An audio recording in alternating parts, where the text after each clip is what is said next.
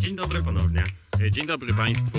Michał Sobieszuk, IT Polska i Ministerstwo Polskiego Wina. Jestem coraz lepszy w przedstawianiu. A ja ci prawie wszedłem w, zdanie, w słowo, bo nie wiedziałem, że będziesz mnie przedstawiał razem z tymi takimi credit, creditsami, credentialami. Po drugiej stronie stołu i mikrofonu Maciej Nowicki, Ferment i Winicjatywa. Dzień dobry. Witamy Państwa w kolejnym odcinku Radia Polskie Wino i Można też powiedzieć, że w drugim, można powiedzieć, że w drugim, nie licząc, trzecim. nie licząc niby odcinka, do którego cały czas zachęcamy, żeby Państwo go wysłuchali. I jesteśmy w kolejnej przyjemnej lokalizacji, e, w której nagrywamy. Tym razem Wrocław, tym razem Tor Wyścigów Konnych Partynice i festiwal Winiarze i Przyjaciele z Gastromiasto. Tak, jak zwykle zgodnie z naszą ob- obietnicą e, będą dźwięki tła. Tu w tle będziemy mieli galopujące konie, przelatujące samoloty oraz muzykę proponowaną przez DJ-a, który Być- już od rana, oraz być może słynnego konferencjera. a być E, może też.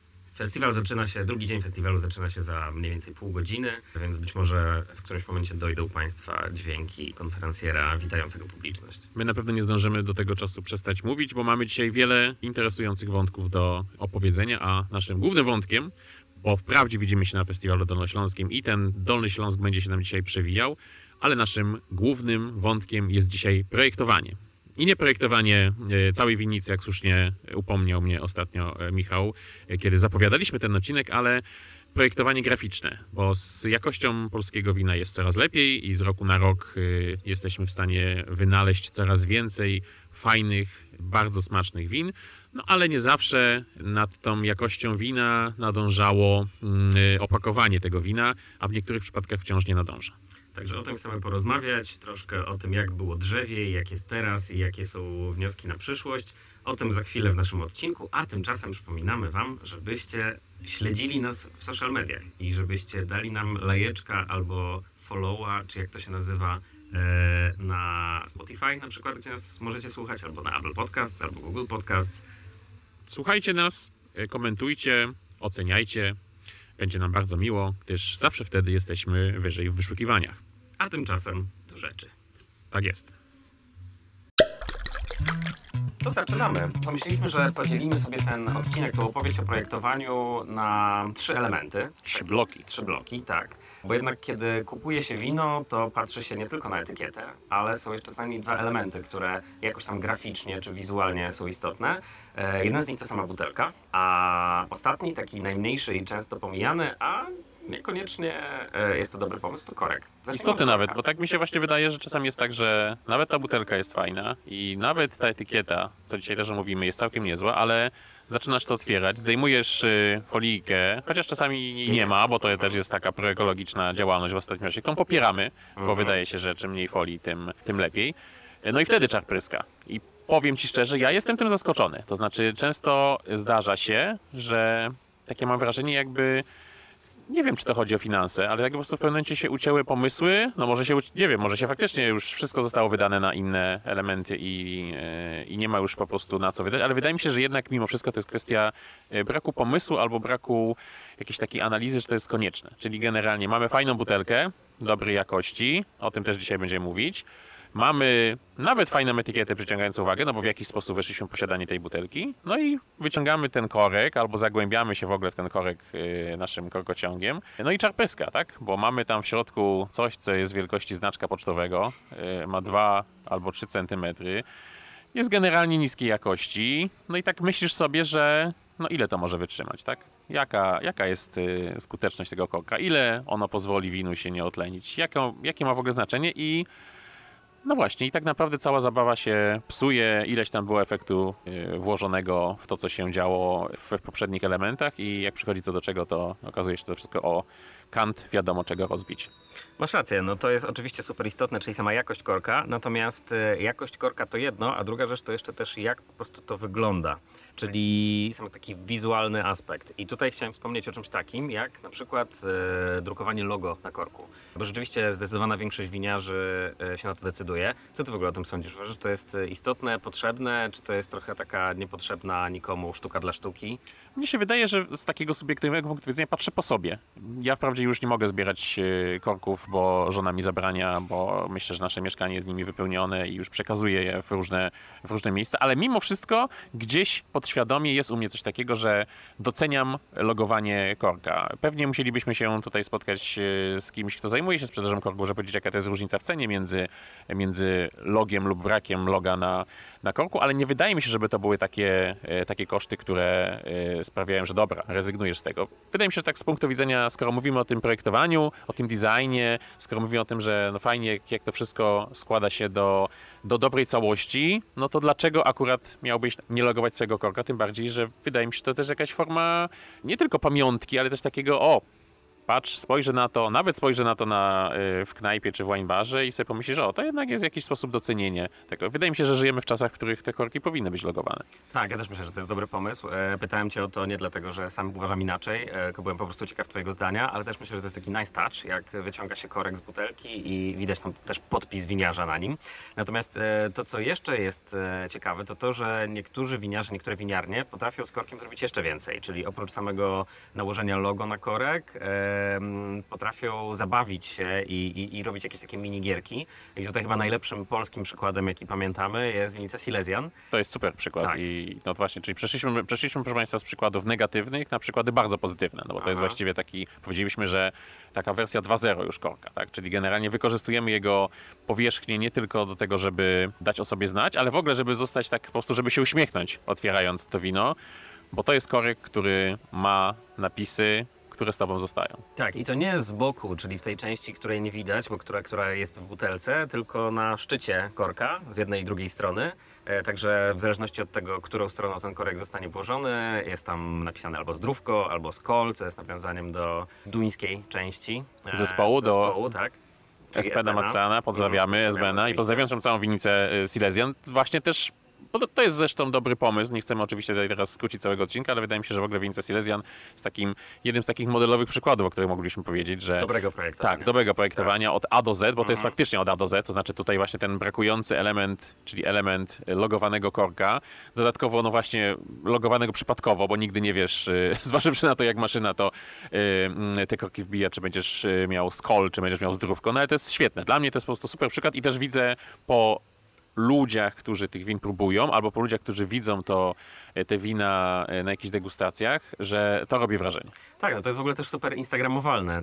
Kiedy te korki się pojawiły, bo to też jest tam ostatnie, nie wiem, dwa lata, wydaje mi się, to ten winiarski, polsko-winiarski Instagram został zasypany zdjęciami tych korków i w butelce, jeszcze przed otwarciem i po, no bo to jest świetna rzecz, to się ludziom podoba, także Oczywiście super, do, jednocześnie y, apelujemy do tego, żeby teraz y, nie stało się tak, że 50% polskich win będzie miało napisane zdrówko na szczycie, y, szczycie korka, ale wydaje się, że to taka powierzchnia, którą można wykorzystać do jakiegoś fajnego elementu, przecież to może być też element graficzny, Mhm.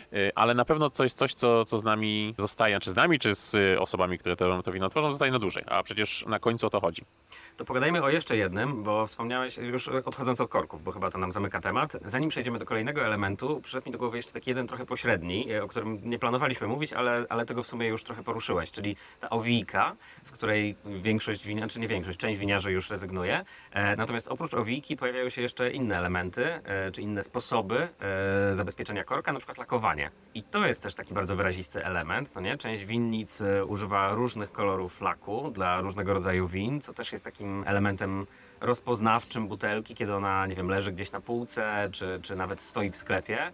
E, I wydaje mi się, że to jest też fajna rzecz. Tak, to jest y, fajnie, że to poruszyłeś, bo to jest, y, też, jest też super sprawa. Chociaż też element, znaczy właściwie nie chociaż, bo cały czas mówimy o tym, że to wszystko powinno być jakościowe, no trzeba na to uważać. Dlaty, O, tak. y, y, pamiętam, że Maciek Sondi z Domu Bliskowice mówił o tym, ile było testów w ogóle y, laku, no bo tak, tak to powiedzmy sobie szczerze, to Dom Bliskowice w Johanniterze Ultra był Mhm. y, pierwszym, który nie tylko go zastosował na szerszą skalę, ale w ogóle uczynił z tego, z tego dzieło sztuki, no bo nawet za, każdy kolejny rocznik Johannitera Ultra, który pojawiał się na rynku, no to właśnie był zapowiadany, jak tam pokazujemy zdjęcia, gdzie kolejne tam rzędy butelek właśnie z żółtym lakiem, a nawet momentów jak, jak jak, y, jak ten lag jest nakładany, no co jakieś takie było też znowu świetnym sygnałem do, dotyczącym tego, jak, y, mm, że ta premiera się pojawia, ale to jest zarazem właśnie kolejny element, gdzie trzeba uważać, ponieważ jest wiele laków fatalnych. Nie ma chyba niczego gorszego niż lak, który w momencie otwierania zaczyna się kruszyć. Y, I też jest mnóstwo historii na ten temat, że ktoś po prostu postawił na, nie pamiętam chyba też Kamil Barczętewicz, Tak, właśnie to chciałem wspomnieć, że przejechało się na tym wielu nawet bardzo rozsądnych producentów, bardzo całościowo myślących o swoim produkcie, a mimo to no jednak nie udało się dowieść tej jakości i tam parę partii tych pierwszych chyba miało taki właśnie mega kruszący się lak, teraz to już zostało na szczęście wyeliminowane, wyeliminowane ale to rzeczywiście się wydaje, że najlepszy, tak, najlepszy lak y, jest, y, jest takim lakiem po prostu bez odcinania tego laku, tylko po prostu otwierasz, przebijasz się Tak. korkociągiem, otwierasz i to powinno się w miarę wszystko stabilnie utrzymać. Mhm. I wydaje mi się, że to wtedy jest y, największym fanem i takim znowu dopełnieniem tej, tej całości. I mamy już takich parę przedsięwzięć w Polsce, że ten lak, też jak tak jak powiedziałeś, lak kolorowy, różne kolory dla różnych rodzajów, y, rodzajów win, staje się coraz popularniejszy. Podejrzewam, że, że to będzie się powiększać. Oczywiście to jest dodatkowy koszt, tak? Mnie osobiście nawet aż tak bardzo na, na laku nie zawsze zależy. Wydaje mi się, że generalnie w tą stronę, że po prostu tej owijki y, foliowej na, na szyjkach butelek nie było, bo jest ona kompletnie zbędna. Natomiast czy to będzie lak, y, czy to będzie brak laku i po prostu mm, szyjka pozbawiona i na przykład zamknięta zdrówkiem na, na szczycie, to na obie, na obie rzeczy głosujemy. Jeszcze jedna rzecz propos laku mi przyszła do głowy, bo też widziałem e, chociażby tutaj na festiwalu e, wśród niektórych producentów jeszcze jedną taką nowość powiedzmy, czyli lak, ale nie umieszczony na całej szyjce, oblewający całą górną część szyjki, tylko tak naprawdę umieszczony tylko wyłącznie w miejscu, gdzie jest korek, czyli taka kropeczka tak naprawdę kolorowa.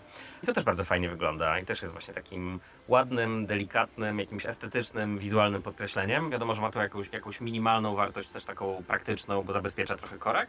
Tego laku zużywa się mniej, pewnie jest to trochę bardziej czasochłonne nawet, żeby go nałożyć, ale też wygląda to bardzo ładnie. Ja też widziałem nawet to jeszcze, to wydaje, wydaje się, że nie jest już aż tak bardzo ekologiczne, ale też widziałem wersję z kolei samą naklejką tylko na, y, na szczycie, która też zamykała ten, ten korek i to też jest jakieś rozwiązanie. A Wydaje, strasznie szybko odpadają. Tak, no właśnie. wydaje Wydaje mi się, że jednak to jest, y, to jest jednak element bardziej krótko, krótkowzroczny, bo to docelowo musi się odkleić. No to jest też za mała powierzchnia. No ale też powiedzmy sobie, jest to jakimś pomysłem. Tam chyba też jakiś był napis na, na szczycie tej naklejki, więc, y, no więc widać, że winiarze próbują, zastanawiają się, kombinują, co by tutaj wymyślić, więc jakby zachęcamy do tego. Mniej folii, więcej pomysłowości. E, No to przejdźmy do kolejnego etapu, czyli samej butelki. Butelki to kwestia samej jakości, koloru, ale zacznijmy od czegoś innego, czyli w ogóle doboru kształtu butelki do wina. To jest coś, co też jest ciekawą historią, bo no, przyjęło się w tym świecie winiarskim, że pewne typy wina nalewa się do konkretnego rodzaju butelki, bordowskiej, alzackiej, rieslingowej i tak. Wydaje mi się, że część polskich winiarzy nie do końca jeszcze obczaja te wszystkie typy i czasem kształt butelki sugeruje nam zupełnie inną zawartość. Tak, no E, jest taka, jest trochę wolnej amerykanki, jakbyśmy to powiedzieli. Oczywiście e, tutaj e, wszystkim tym, którzy mm, zaczną przesyłać na adres naszej redakcji listy protestacyjne, chcieliśmy od razu wyjaśnić, że nie mówimy o tym elemencie zeszłorocznym, kiedy faktycznie z uwagi na wojnę na Ukrainie i, i kryzys nie było w ogóle szkła i generalnie no, wielu nawet bardzo znanych e, producentów na świecie musiało butelkować e, wina w to, co popadnie i to, co się w ogóle udało znaleźć na rynku. Nie, my mówimy generalnie o takiej sytuacji, która była przed i która powoli wraca do normy, to znaczy no tego, że tak naprawdę często te kształty butelek są całkowicie losowe i przypadkowe. Winiarze bardziej zmienimy na takiej zasadzie, a, że butelkowałem w takich, to może sobie w tym roku zabutelkuję e, w innych. E, No i wydaje mi się, że to też nie do końca o to chodzi. Często mi się wydaje, że winiarze też mogą mieć jakieś takie skojarzenia, że im się taka butelka bardziej kojarzy z, nie wiem, dobrym winem, czy coś w tym stylu.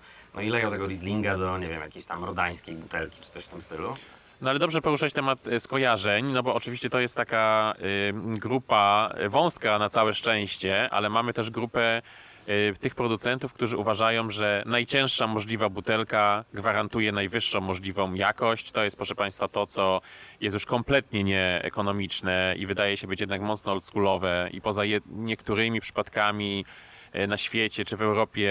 E, Oczywiście pozdrawiamy tutaj Apulię i e, Primitivo di Manduria, gdzie butelki ważą średnio 18 kg. Słuchaj, to I- mi też przypomina to rondo, którego próbowaliśmy ostatnio, rondo łotewskie. Tak. E, może to jest coś, co, e, co to już y, mm, gaśnie w innych częściach kraju, ale rozpala Europę środkowo-wschodnią. Tak, proszę Państwa, mieliśmy ostatnio, znaczy ja miałem okazję dzięki Michałowi spróbować e, wina z Łotwy. No i to To było nie najgorsze. Nie było naj, tak, nie było, no, jeśli lubicie Państwo e, odmianę rondo popadającą w stronę takiej delikatnej likierowości, to jest to dość ciekawe. Chociaż trzeba przyznać, że zawartość była, poza tym zawartość była dobra, to było wino czyste i z dobrym owocem. Wydaje mi się, że było lepszym rondem niż wiele rond, których próbowaliśmy w ostatnich latach e, w Polsce. Natomiast no, opakowanie było spektakularne, tak? Ile to, ile to, ile to butelka kosztowało? Ile to wino kosztowało? Ale to wino kosztowało jakieś ogromne pieniądze, jak na rondo, bo kosztowało coś około 50 euro chyba, o ile mi się wydaje. E, natomiast no, butelka podkreślała tą wartość, bo ważyła z 7 kg, miała wgłębienie pod spodem takie na, Na pięść. pół dłoni, tak? Tak, więc, no, więc Więc butelka... krzyczała ekskluzyw. Tak, więc początku. 39 euro kosztowała ta butelka i 11 euro kosztowała zawartość. Prawdopodobnie tak moglibyśmy, jeżeli nawet ta proporcja nie była bardziej radykalna. No i mamy też takie przykłady e, w Polsce. Widziałem niedawno, chyba razem widzieliśmy w, na Święcie Winawiadowcu mm, regenta z Nowej Winnicy na rynku Socha i tam on, to była już e, słuszna, e, słuszna waga tej, tej butelki. E, Podobnie robi chyba Czajkowski. no właśnie chciałem powiedzieć, ale takim jakby Aha. myślę, że wyznacznikiem w ogóle ciężaru e, polskiego winiarstwa jest winica Czajkowski z Podkarpacia, no która z jednej strony moglibyśmy powiedzieć, że w jakiś sposób jest uzasadniona w cudzysłowie tutaj, Tak, to którego... jest, to jest to pań- jakoś spójne. tak, tego Państwo nie widzicie cudzysłowie, którego robię, no bo tam y, wina czerwone powstają głównie w technice appassimento, podsuszania gron, no i można powiedzieć, że no jest to jakieś takie uśmiechnięcie się w stronę y, winiarstwa w Veneto, czy winiarstwa w Apuli z punktu widzenia też tego ciężaru samego, samego wina, no bo ten to jest takie, byśmy powiedzieli, idące w stronę powideł, powidłowe winiarstwo. Y, I, no i w związku z tym te, te, te wina z wincy Czajkowski czerwone naprawdę ważą y, konkretne mm, kilogramy, no i też mają solidne wgłębienie, no to jakby nie ma, nie mam żadnych wątpliwości co do tego, że z jakiegoś punktu widzenia jest to forma projektowania, no bo jest to projektowanie na ludzi, którzy piją takie, takie wina, no i chcieliby też czegoś takiego, takich emocji doświadczyć, y, doświadczyć w Polsce. Tak, no to jest ewidentnie komunikat. To jest tak, że to ma coś powiedzieć o tym winie, czy ta obietnica zostanie spełniona, czy nie, to jest inny temat, ale rzeczywiście to coś o tym winie mówi. To co, chyba czas przejść do No, tematu rzeka. zasadniczej części, czyli tego, co jest najbardziej wyrazistym elementem graficznym e, projektowania graficznego, wizualnego w winie, czyli etykiety. No i tutaj, od czego by tu zacząć? O Jezu, to jest w ogóle właściwie... historii. w- Od historii, no. Mm, Nie wiem, czy Państwo pamiętacie, a jeśli nie, to zachęcamy oczywiście do odtworzenia pierwszego odcinka y, naszego, y, naszego radia, w którym y, mówiliśmy o polskich winach musujących. I tam, nagrywając go w Kośnie Odrzańskim, no i siłą rzeczy nawiązując do y, winicy Gosthorze i pierwszych win musujących, które były się na rynku, no od razu musieliśmy wywołać nasz anegdotyczny temat, czyli tego, jak wyglądały pierwsze y, etykiety z winicy Gosthorze. No wyglądały strasznie. Y, To była taka, taka etykieta patriotyczna, biało-czerwona. Długo trwało namawianie Guillaume'a Dibuła, żeby ją zmienił. W końcu ją zmienił, no i odetchnęliśmy, odetchnęliśmy troszkę z ulgą. No ale prawda jest taka, że co zresztą powiedzieliśmy dzisiaj na wstępie, że nawet przez y, kiedy to winiarstwo w wielu przypadkach już naprawdę stało na wysokim poziomie, to tak jakby nie przywiązywano w ogóle uwagi do tego, jak ta butelka jest opakowana. Tak, a propos Guillaume'a, jeszcze to pamiętam z, tam przed pięciu lat chyba jakieś rozmowy z sommelierami, którzy mówili, że no kurczę, to jest świetne wino, które mamy w restauracji i ono oczywiście jest drogie, no bo wiadomo, że jest duża marża restauracyjna, plus polskie wino, więc też trochę droższe i chcemy je sprzedawać za wysokie pieniądze, ale potem przynosimy je do stołu, pokazujemy klientom i oni w ogóle patrzą Nie. tak z niedowierzaniem, Nie, nie za co oni tego, mają tak, zapłacić. no, tak. Także super, że to się zmieniło. E, to jest dobry krok do przodu. E, no ale jeśli chodzi o to, co się dzieje e, w Polsce i w projektowaniu etykiet w ogóle, no to są wciąż problemy, no nie? Myślę, że jednym z nich jest to, że mm, ten, to zadanie zaprojektowania etykiety nie jest zlecane profesjonalistom, tylko robi się to siłami własnymi, Tak, mamy, mamy tutaj taki rozpisany y, na naszym, y, na naszym schemacie naszej rozmowy punkt, który nazywa się Rodzina jako grafik. Y, I wydaje się, że to jest rzecz, która w wielu przypadkach toczy troszkę te projekty, to znaczy winiarze dochodzą do wniosku, że oni się w sumie mają doskonały pomysł, jak to, jak to chcą zrobić i właściwie dlaczego mieli, miałby zrobić to ktokolwiek inny. Zrobimy to e, po swojemu, po własnemu. Oczywiście zdarzają się nam e, przypadki, tak jak zdarzają nam się fantastyczni, e, fantastyczne złote dzieci polskiego winiarstwa, tak zdarzają się też złoty graficy wśród złotych dzieci polskiego winiarstwa i te niektóre pomysły są naprawdę dobre i i fajnie skonstruowane, no ale jednak w wielu przypadkach nie powinni tego, e, tego robić. Trochę w myśl zasady znamy się najlepiej na każdym elemencie, w związku z tym znamy się też na, e, na grafice, no więc e, chcielibyśmy tak szczerze i konkretnie zwrócić się z apelem, nie tak nie jest. Nie, nie zawsze winiarz zna się na rzeczach, które są niezwiązane bezpośrednio z produkcją wina. Tak, albo rodzina winiarza. Albo rodzina Natomiast winiarza. jeszcze jeden z takich problemów z tej kategorii to taki, taki krok pośredni powiedziałbym. Wiem e, z jakichś tam rozmów zakulisowych, że część winiarzy robi tak, że ma świadomość tego, że nie jest w stanie samym, samodzielnie czy tam e, własnym, własnym sumptem zaprojektować e, etykiety, więc zleca to na zewnątrz. To jest świetny Ale, przykład. ale na zasadzie e, tutaj proszę córka moja, czy tam e, szwagier e, wymyślili mi taki pomysł, więc panie grafiku, czy też pani graficzko, proszę mi to zaprojektować właśnie to, co ja tutaj przynoszę. No i to też jest e, bardzo problematyczne, e, no bo wiadomo, to jest tak, że ktoś ma już w głowie jakiś pomysł i tak naprawdę szuka wykonawcy, przenosząc jakieś swoje wyobrażenia o tym, jak to miałoby wyglądać. No wiadomo, że to tak nie działa. Grafik to nie jest e, malarz, który na zlecenie coś tam walnie portrecik, tylko to jednak jest ktoś, kto rzeczywiście projektuje, a, a, a część zleceniodawców z tej branży zdaje się o tym zapominać. Tak, to był punkt w naszej dzisiejszej e, rozmowie, który nazywa się grafik jako wykonawca. To znaczy mamy takich różnych historii, nie będziemy się tutaj znęcać e, personalnie nad niektórymi z winiarzy, ale właśnie takie historie, e, które nam już nieraz opowiadano o tym, że właśnie przychodzi winiarz do firmy graficznej, do biura projektowego, no i Proszę Państwa, to zwykle polega na tym, że mówi się o swojej wizji, a w ogóle takie super, e, których mamy coraz więcej też sobie wprost powiedzmy, e, biura graficzne, czy graficy, e, czy projektanci wypytują, to jest naprawdę robiony fajnie wywiad, o którym się zresztą, który dzisiaj jeszcze powróci, gdzie się dowiaduje, jak, jakie wina robi winiarz, no jakie w ogóle ma pomysły, co on w ogóle reprezentuje, co mu się podoba, co mu się podoba i na tej podstawie tworzona jest wizja, czy kilka pewnie wizji do wyboru później przez producenta. No a często to wygląda tak, że ten, y, ten winiarz pojawia się w biurze, czy kontaktuje się z biurem projektowym, pokazuje gotowy projekt i mówi, no ja to bym chciał, żebyśmy to troszkę przerobili, może tutaj byśmy jakiegoś jasnego koloru bardziej wstawili, no i żeby te litery były złote. Ale żeby to tak wyglądało. Ale także i jak, nie, i nie, nie jesteśmy bardzo zainteresowani, żeby to wyglądało inaczej. Y, No i to też nie o to chodzi. Znaczy, no to wtedy jakby powracamy y, tak naprawdę do punktu pod tytułem rodzina jako grafik, no tylko, że sami nie mamy tego programu graficznego, no to pójdziemy do kogoś, żeby nam zrobił, ale ma wygląda- wyglądać to dokładnie tak, jak nam się wydaje. E, no dobra, a jak to powinno wyglądać? W sensie, co, jak powinna wyglądać etykieta polskiego wina? Bo teraz trochę powiedzieliśmy o tych takich słabych podejściach, jakichś nieudanych, e, troszkę amatorskich, e, ale załóżmy, że teraz jesteśmy świadomymi winiarzami, którzy chcą zlecić profesjonalnej firmie zaprojektowanie etykiety. Co tam powinno się znaleźć? I może zacznę od, odpowiadać na to pytanie. e, Świetne ale... pytanie, na które sam sobie powiesz. Gratuluję. Ale myślę, że jedno, co jest istotne, to to, że w Polsce nie mamy jeszcze właśnie takiego wzorca etykiety. W niektórych krajach z dużą tradycją winiarską jest tak, że wiadomo, jakie elementy na takiej etykiecie muszą się znaleźć. Mam na myśli tutaj rzeczy typu apelacja, nie wiem, tam nazwa szczepu, jakiś charakterystyczny tak, dla kraju motyw, czy coś w tym stylu, tak jak na przykład, nie wiem, jakieś chateau we Francji. Układ Graficzny wręcz, taki, tak. który można powiedzieć, że od razu wiemy, tak samo jak na przykład mam, nie wiem, z winami z Niemiec, tak, czy z Nadmozeli, że mniej więcej wiemy, jaka to jest y, czasami charakterystyczna czcionka, czasami układ, że generalnie wiemy, z czym mamy, z czym mamy do czynienia. No właśnie, w Polsce tego nie mamy, więc tak naprawdę jest taka wolna amerykanka. Więc jako świadomy winiarz, o czym powinniśmy myśleć w, takiej, w takim projektowaniu? Znaczy w ogóle powiedzmy Co sobie- o tym sądzisz? Powiedzmy sobie to, że moim zdaniem to, że właśnie nie mamy żadnych takich reguł, jesteśmy młodym rynkiem, bezapelacyjnym jeszcze dość długo, y, to jest tak naprawdę motywem do wykorzystania. Znaczy, możesz zrobić wszystko, co chcesz. Wydaje mi się, że w Polsce kluczowym elementem jest w ogóle zainteresowanie kogoś tą etykietą, ale oczywiście wiem, do czego zmierzasz, gdyż y, rozmawialiśmy o tym, o tym wcześniej. I oczywiście chodzi o to, co irytuje wiele osób w Polsce. Y, to znaczy, że nie mogą tam znaleźć nazwy szczepu i nie mogą tam znaleźć rocznika. To oczywiście, proszę Państwa, łączy, wiąże się z historią polskiego winiarstwa. Przez długi czas y, było tak, że z uwagi na tak zwaną certyfikację odmian, która oczywiście w, polskim y, wydaniu jest za, zawsze inna niż ta y, w porządkach winiarskich znacznie dłużej istniejących na świecie, czyli trzeba za to zapłacić, żeby umieścić nazwę etykiety, nazwę, przez nazwę szczepu na etykiecie.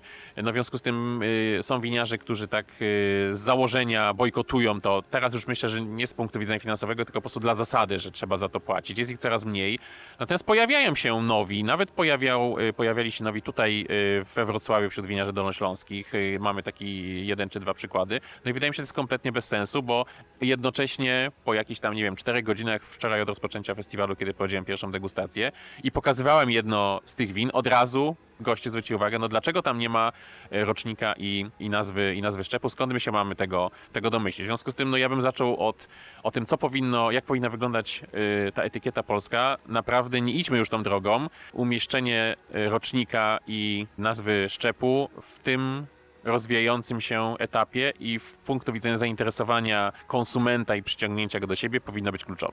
Pełna zgoda. Uważam, że to jest też taki bardzo ważny element edukacyjny, bo jednak Polska nie jest krajem, gdzie mamy miliony świetnie wy- wyedukowanych winiarsko konsumentów, więc jeśli takiej informacji na etykietach będzie brakowało, a ludzie jednak się tym interesują, chociażby eventowo, tak jak w przypadku tego typu festiwali, na jakim jesteśmy, to jeśli zobaczą na etykiecie nazwę szczepu, bardziej mogą się z nimi oswoić, to po prostu buduje wiedzę na temat wina i myślę, że dobrze służy branży. Także Drodzy winiarze, jeśli nas słuchacie, a wiemy, że przynajmniej paru tak, to pamiętajcie o tym. Na szczęście większość z Was już to robi. Tak, no a druga rzeczą, którą powiedział, czy trzecią, czy czwartą, to jest to, żeby nie kopiować wzorców. Znaczy, no nie ma niczego bardziej zabawnego w Polsce, a niestety proszę nam y, wierzyć, że to się wydarzyło, niż y, winnice w Polsce, które nawiązują do Chateau, albo wprost nazywają się Chateau. No muszę y, tutaj pozdrowić Chateau Czyżów, chyba jedną z najbardziej kuriozalnych nazw winnic w Polsce. No to się kompletnie nie trzyma y, kupy. Chciałem poznać każdego Francuza, który będzie w stanie y, tą nazwę wymówić,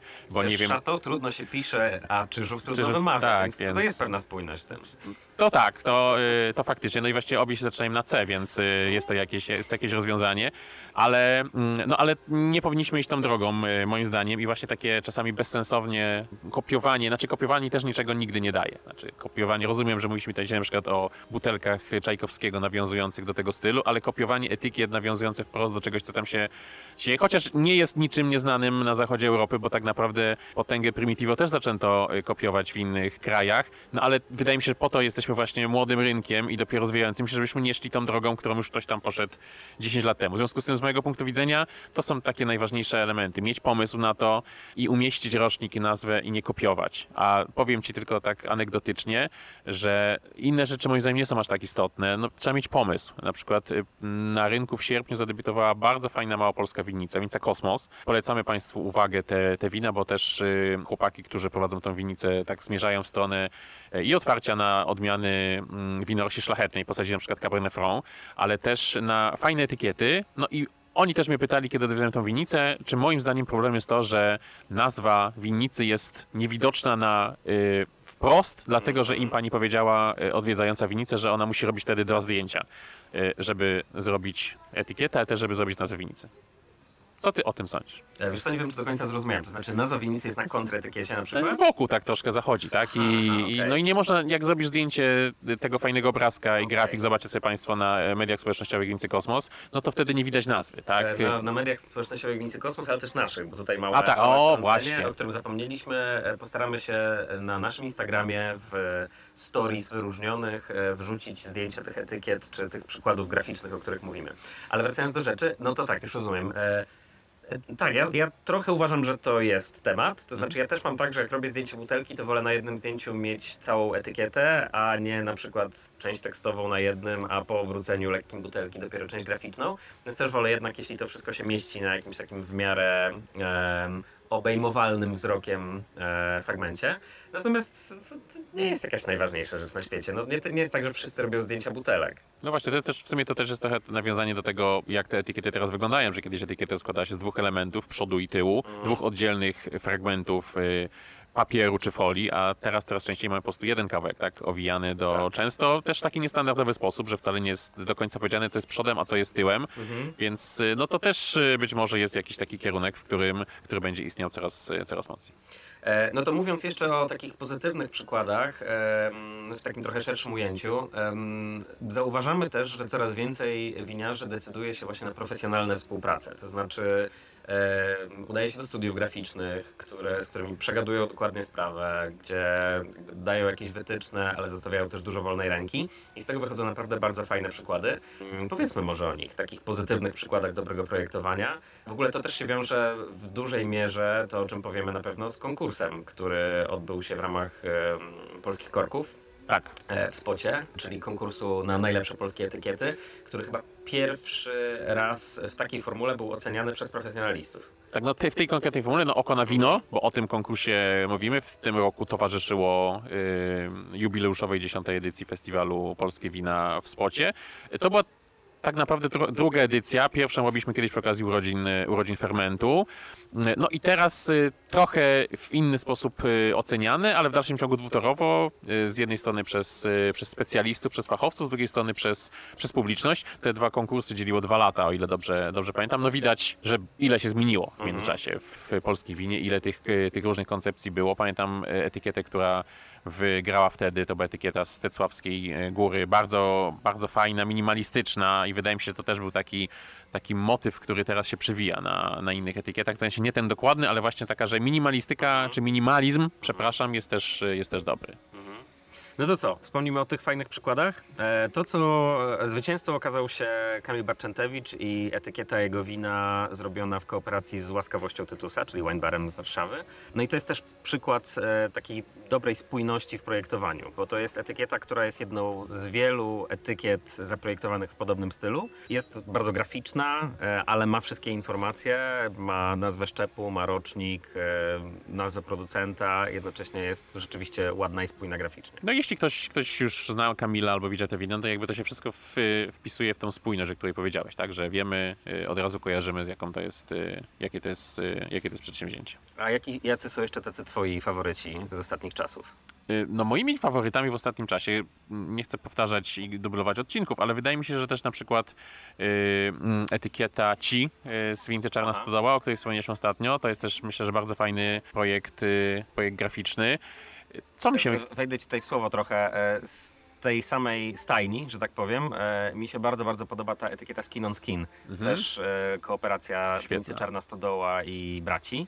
To jest bardzo ładnie zaprojektowane. Podoba mi się nowa etykieta y, Petnata z wincy San Vincent y, w Lubuskim O, y, z panterą, z różową panterą. W ogóle tam wszystko Z się... małpą. No małp, no tak, nie, to jest pantera. To jest małpa. To jest małpa? To jest małpa. Przepraszam, przepraszam wszystkie pantery i małpy, Yy, ale to mi się wydaje, że to jest w ogóle taka super spójna, czy nie tylko, a propos spójności, bo to jest być może też słowo, o którym powinniśmy powiedzieć, nie tylko spójność związana, no że, w, yy, znaczy nie tylko pomysł związany z tym, że fajna jest ta etykieta sama w sobie, ale na przykład też właśnie, że gra bardziej w stronę takich yy, mniej formalności, czyli tam mamy napis San Vincent jak nazownicy, ale San jest przekreślony, zostaje San Vincent, no bo ta małpa, jak już teraz się właśnie dowiedziałem, ma właśnie mieć imię, imię Vincent. To jest też myślę, że... Celnie jest taka święta. Nie, tak, tak, tak. I bardzo mi się, to, też, to jest też etykieta, która mi się bardzo, e, bardzo podobała w ostatnim czasie. Tak, i to jest też dobry przykład tego, że ta etykieta opowiada jakąś historię i, i od razu można się czegoś dowiedzieć o jakimś, o, o, o tym, czego się spodziewać w środku, no nie? Bo ta etykieta już trochę mówi o tym, co to jest za wino, e, że to nie jest coś takiego super poważnego, że to ma być lekkie, wesołe i przyjemne. Natomiast mogę też powiedzieć, tak, jest, podobała mi się bardzo, e, podobały mi etykiety z winnicy Młynowo na Dolnym Śląsku z twarzami e, rodziny prowadzącej tę winnicę, udekorowanymi dodatkowo różnymi e, elementami. E, No, a oprócz tego ja lubię też, e, jak ktoś trzyma się tego wątku przez dłuższy czas, no więc Johanniter Ultra z Bliskowice to jest coś, co ja po prostu zawsze będę kojarzył i po prostu, no to jest świetny, minimalistyczny projekt. Są w ogóle projekty Bliskowice, o czym już nieraz mówiliśmy. To są po prostu znakomite projekty. Mm, Ultra to jest w ogóle też świetny przykład e, projektowania, które się bardzo dobrze starzeje. To jest przecież projekt, który nie jest, nie wiem, z tego czy z zeszłego roku. To jest który siódmy rocznik, szósty e, i, i to zawsze tak wyglądało i to wciąż wygląda dobrze po tylu latach i, i, i wciąż wygląda nawet, świeżo. nawet wydaje mi się, że ono być może robi teraz większe wrażenie na początku, bo Dom Bliskowicy pod wieloma względami wyprzedzał trendy w Polsce i wydaje mi się, że kiedy te etykiety debiutowały na rynku, to one może nawet jeszcze nie były, znaczy robiły wrażenie, ale być może nie miały jeszcze takiego impaktu, jaki teraz mają, że po prostu można to robić w taki sposób. No i to jest też coś, co jest rozpoznawalne poza granicami kraju.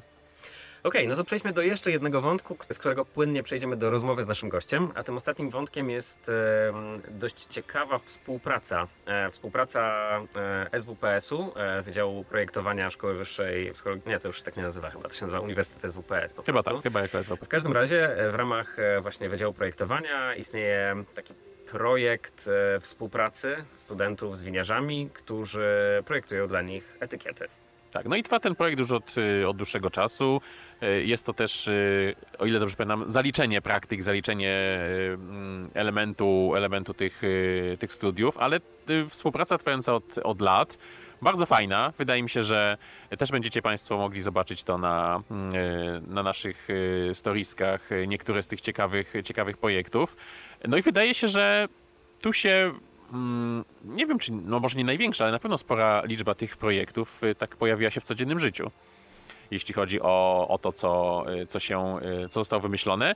Tak, w internecie w ogóle można znaleźć też tam, googlując sobie te projekty, zobaczyć, które z nich to są projekty wdrożone, no bo znamy je gdzieś tam z butelek polskiego wina. Ciekawie jest zobaczyć też projekty niewdrożone, e, a jednocześnie widać, które to są wina, no bo po prostu mają tam nazwy, nazwy winnic, więc można też porównać z tym, co winiarze jednak zdecydowali się wdrożyć. Czasem są to wersje lepsze, czasem słabsze, e, ale to na pewno ciekawe. Właśnie, to, jest, to się szczególnie dobrze ogląda. Y, Te wersje, które nie znalazły się w, oficjalnej, w ostatecznej wersji, ale są wprowadzone przez winiarzy w inny sposób. Y, To jest też super, super. No, to- no mnie, szczerze mówiąc, jeszcze w tych projektach jedno fascynuje. To znaczy, jest tam wiele naprawdę znakomitych projektów dla polskich winnic, które ostatecznie nie zdecydowały się ich prowadzić. I gdyby nie zdecydowały się ich prowadzić, bo na przykład wymyśliły coś, co jest równie y, efektowne albo y, jakościowe, to bym to w stanie zrozumieć. Natomiast no, są tam producenci, którzy y, nigdy y, na to się nie zdecydowali i robią swoje etykiety jednak w stylu kartonu i drewna. Y, I nie, kompletnie nie rozumiem, dlaczego nie zdecydowali się y, na pozyskanie takiego projektu. Tym bardziej, że o ile pamiętam, to nie wiązało się z jakimiś specjalnymi kosztami i po prostu można było ten projekt zastosować, tak? A, a oni wciąż robią to, mm, to własne. I ja chciałem wykorzystać nasze własne radio i podcast, żeby zaapelować raz jeszcze do lubuskiej wincy Trojan, której projekt właśnie przygotowany przez SWPS był wspaniały. I Parę razy pokazywałem to na swoich y, socjalach i uważałem, to byłoby świetne dopełnienie tego naprawdę udanej linii, tej naprawdę udanej linii y, win y, tego producenta. No ale nie zdecydowano się, dalej, w dalszym ciągu jest tam jakiś widoczek na y, wieżę ratusza w Zielonej Górze, no i powiem szczerze, nie wygląda to dobrze. A jednym z winiarzy, którzy zdecydowali się na wdrożenie takiego pomysłu e, jest Nestor Kościański z Winnicy Moderna i z nim porozmawialiśmy e, i o projektowaniu jego etykiet w ogóle i o tej współpracy, także zapraszamy na tą rozmowę. Wysłuchajcie. Dzień dobry, nazywam się Nestor Kościański, winnica moderna z Dolnego Śląska, dokładnie ze Wzgórz Szczebnickich. Jak oceniasz e, poziom etykiet w polskim winie w ostatnim czasie tak ogólnie? Czy twoim zdaniem e, coś się poprawia, czy się pogarsza, czy jest jakaś taka stagnacja e, estetyczna? Po pierwsze, ja od, odkąd y, zacząłem się zajmować winem, to widziałem mnóstwo fajnych etykiet na, na, polskich, e, e, na polskich etykietach, ale rozumiem, że bardziej Wam chodzi o, o taką średnią. Nie będzie to nic zaskakującego, co teraz powiem, ale ten poziom rośnie i to zdecydowanie. Nie? To, to są zupełnie inne etykiety niż te, które można było spotkać parę lat temu. Ale jeżeli mogę wrócić do tego, e, e, co powiedziałem na początku, no to mm, na pewno jest mnóstwo Dobra, mnóstwo to za duże słowo, ale jest sporo winnic, które mm, miały bardzo fajne takie z sercem do designu etykiety od początku. Sporo winnic y, przecież współpracuje z, z ludźmi, którzy się sztuką zajmują profesjonalnie. No. Pewnie od razu pierwsze, co przychodzi do głowy, to dom Bliskowice, nie? No ale, ale, ale takich przykładów jest więcej, więc te e, ładne ja wiem, że to słowo jest bardzo takie ogólne, ale ładne, e, dużo ładnych etykiet było od zawsze. I teraz wrócę do drugiej części mojej wypowiedzi, którą, e, e, o, której już, o którym już powiedziałem. Ale tak, średni poziom zdecydowanie wzrasta i, i, i to widać po nowych projektach, po nowych winnicach, że oprócz tego, że winiarze przykładają się do robienia wina, do, do, do uprawiania winnicy, to na pewno też nie odpuszczają etykiet. I, I to jest taki kolejny obszar, gdzie rzeczywiście widać dużo poświęconego czasu, energii, gdzie widać, że winiarze zaczynają współpracować z ludźmi, którzy wiedzą o co chodzi. E, I mówię tutaj zarówno o artystach, jak i o ludziach, którzy po prostu te etykiety potem układają czy składają w jedną rozsądną całość. No dobrze, powiedziałeś o winnicach y, i o winiarzach, którzy mieli fajny projekt od samego początku, więc tak myślę, że subiektywno, obiektywnie możemy powiedzieć, że ty byłeś takim winiarzem, który od samego początku miał y, etykiety, które się wyróżniały jednak nie tylko jakością, ale w ogóle też pomysłem. No więc takie standardowe pytanie, jak dla ciebie to było ważne, żeby ta etykieta od samego początku stanowiła jakąś część projektu Winnica Moderna, no i skąd wpadłeś na ten konkretny pomysł, który możemy teraz znaleźć na twoich butelkach? Cholera, ja nie lubię z tobą oficjalnie rozmawiać, bo ty mnie raz na jakiś czas chwalisz. Ale rzad- staram się rzadko. I, i, i tak trochę się e, e, e, czuję jak czuję, ale okej, dobra, no to, to, to, to, to lećmy. Zakładam, że moje etykiety podobają się nie tylko mi. To, to, to po pierwsze, jest, jest, jest, jest pewnie jakaś, jakaś spora część osób, którym, do których te etykiety trafiają. Co mną motywowało, e, jak, jak zacząłem myśleć o tym, jak, jak etykiety na moim winie, e, na moich butelkach powinny wyglądać, to po pierwsze, ja staram się nie używać e, w swoim życiu ornamentów. I te etykiety też są takie bardzo minima, ma- minimalistyczne, proste, skromne. One trochę też e, moim zdaniem korespondują z winem, bo ja nie, nie robię raczej roz, rozbuchanych e, win. No tu pewnie Maćku albo potwierdzisz, albo zaprzeczesz, sądzę, że potwierdzisz. Więc to, to, to jest kolejna rzecz, nie? Żeby, żeby te etykiety z, z winem grały. E, Ja, o czym już parę razy mówiłem, między innymi w rozmowach z Tobą, ja jestem wielkim fanem e, modernizmu w architekturze szczególnie tego dolnośląskiego, wrocławskiego. I to był taki kolejny pomysł, e, który, który gdzieś tam się pojawił w momencie, kiedy zacząłem o etykietach na, na, na wino myśleć, żeby one też e, korespondowały z miejscem, w którym mieszkam na co dzień, czyli z Wrocławiem. Dlatego na etykietach znajdziecie budynki modernistyczne z Wrocławia, zarówno jeżeli chodzi o ten przedwojenny modernizm, jak i o powojenny, nie? czyli o, o tą już naszą nową historię związaną z, z Wrocławiem. Więc to, to, to jest kolejna, kolejna rzecz, która, która była dla mnie, dla mnie bardzo ważna przy, przy, przy, e, przy tworzeniu etykiet. Pomysł na etykiety był w sumie mój, natomiast gdyby to tylko ode mnie zależało, no to to by się na pomyśle skończyło, bo ja nie jestem grafikiem, ja nie potrafię rysować, ja nie potrafię tego mm, skonstruować, mm, złożyć do kupy i E, I tutaj e, tak naprawdę całą tą robotę po, po, po rozmowie ze mną zrobił Łukasz Paluch. To jest, to jest mój przyjaciel, który, który zajmuje się projektowaniem e, graficznym zawodowo. No jest, jest doktorem na wrocławskim ASP, więc naukowo też się, czy tam dydaktycznie też się zajmuje, e, zajmuje takimi rzeczami. A że jego, że jego podejście do, do sztuki też jest bardzo minimalistyczne, takie mm, zredukowane, dobra, zostajmy przy tym słowie, no to, to, to tam to szybko wszystko pykło. Nie? On wiedział o co mi chodzi, zrobił to tak jak on to widział i to było dokładnie to o co mi chodziło. Nie? I od tego 16 roku, kiedy usiedliśmy do etykiet, no, działamy do tej pory.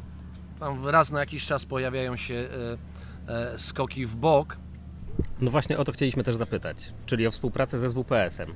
Bo mimo, że już miałeś dobrze zaprojektowane etykiety, które podobają się tym, którym podobają się minimalistyczne etykiety, to zdecydowałeś się na współpracę w ramach tego projektu, gdzie SWPS e, zaprosił winiarzy do współpracy przy projektowaniu etykiet. I e, skąd pomysł na tą współpracę? Dlaczego się na nią zdecydowałeś? Bo z, e, mnie się zawsze wydawało, że do takiego projektu raczej zgłaszają się winiarze, którzy właśnie nie mają pomysłu na etykietę, albo są z niej niezadowoleni, albo uważają, że mogło, można by coś zrobić lepiej. W Twoim przypadku chyba tak nie było.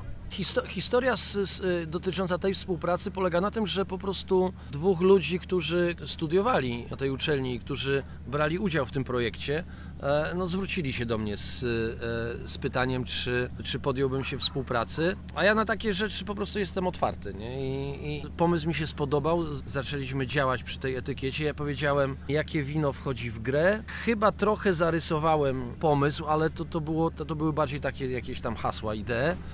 Oni przygotowali dwa projekty i i ten, który finalnie skończył na, na etykiecie mi się bardziej spodobał. Do tego doszły jeszcze czasy pandemiczne, nie? COVID, bo to, bo to, bo to, się, działo, to, to się działo w tym momencie i oni wpadli na taki fajny pomysł, żeby ta etykieta to był zbiór naklejek. Przede wszystkim po to, jak nie wiem, jak pamiętacie tą etykietę, to ona dookoła ma cztery naklejki i każda z tych naklejek jest w troszkę innym kolorze. To znaczy fragment tej naklejki jest w troszkę innym kolorze i chodziło o to, żeby w plenerowym anturażu, w plenerowej e, rzeczywistości móc sobie oznaczyć kieliszek innym kolorem naklejki, żeby wirusów sobie nie przekazywać. No bo siedzimy na łące, e, czy, czy, czy po prostu w plenerze pijemy wino, no kieliszki mogą się pomieszać.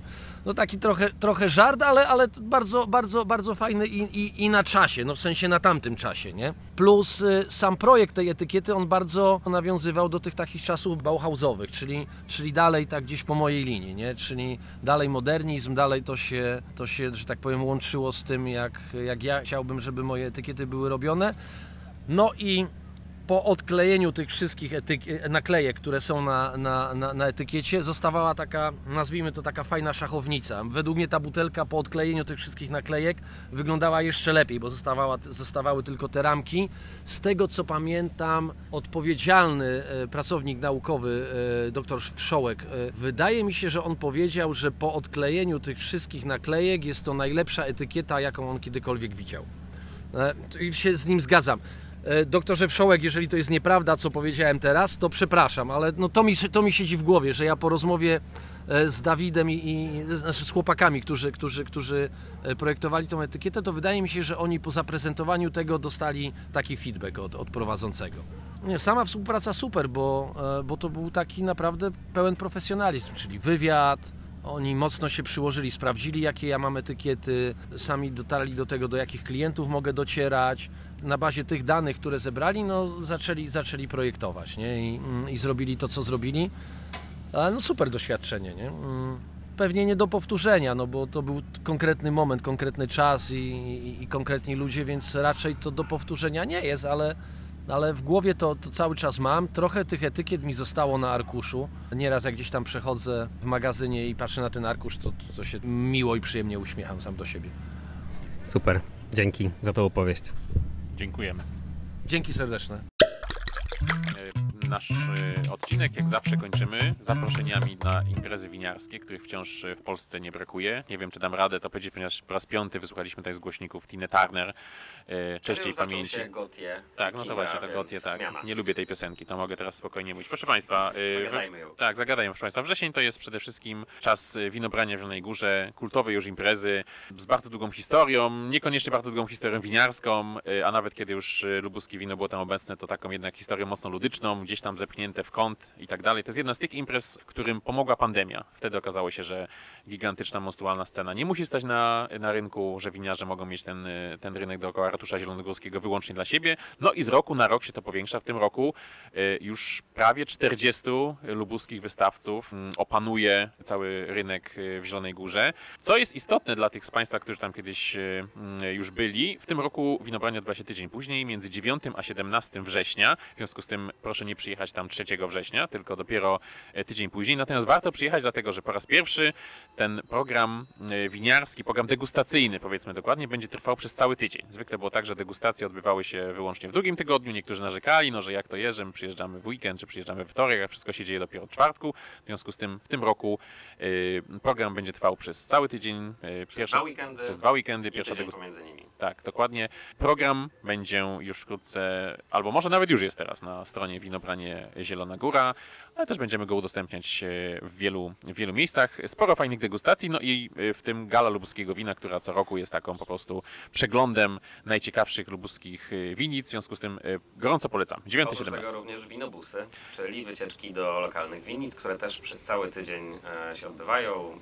Bilety są już w sprzedaży, także też proszę się zapisywać. Fajnie jest być w Zielonej Górze w tym czasie. Znaczy, to jest w ogóle, w ogóle Zieloną Górę lubię, ale myślę, że to jest taki teraz naprawdę moment, kiedy w końcu winiarsko można ten tydzień spędzić w Zielonej Górze. Zapraszamy. A nasze drugie polecenie jest bardzo mocno związane z tematem odcinka, który właśnie nagrywamy, a jest to degustacja, którą wspólnie z Maćkiem poprowadzimy 25 września w warszawskim Rauszu i jest to degustacja, którą nazwaliśmy Historię z etykiet. Chcemy, wybraliśmy sześć win, które mają świetnie zaprojektowane etykiety i chcemy o tych etykietach, etykietach poopowiadać. Nie będziemy opowiadać tylko o tym, co tam na nich jest, e, ale też, e, bo nie zawsze były to wybory po prostu najpiękniejszej etykiety. E, Wśród nich są też etykiety, które mają po prostu bardzo ciekawe historie. Także zapraszamy na tą degustację. Są jeszcze miejsca. Same wina są świetne. Historie ich etykiet bardzo ciekawe. Tak, więc gwarantujemy, że naprawdę będzie się działo pod każdym względem i tego, co się dzieje na zewnątrz, i tego, co się dzieje e, w środku. E, Pierwszy raz tą polecajkę nagrywaliśmy przy lądującym samolocie. To jest już myślę, że jakaś dodatkowa atrakcja. Tymczasem my już, też lądujemy. tak, my już też lądujemy, a lądując nieustająco zachęcamy mm, Państwa do subskrybowania naszego y, podcastu, oceniania, lajkowania i wysłuchiwania nie tylko tego odcinka, ale też y, poprzednich. Y, mm, Myślimy, że będzie ciekawie i bardzo z góry za wszystko dziękujemy. A już niedługo zapewne nagramy jakiś niby odcinek z płateczkami, zanim przejdziemy do kolejnego zasadniczego odcinka. Bardzo dziękujemy za teraz i do usłyszenia y, za jakiś czas. Do usłyszenia.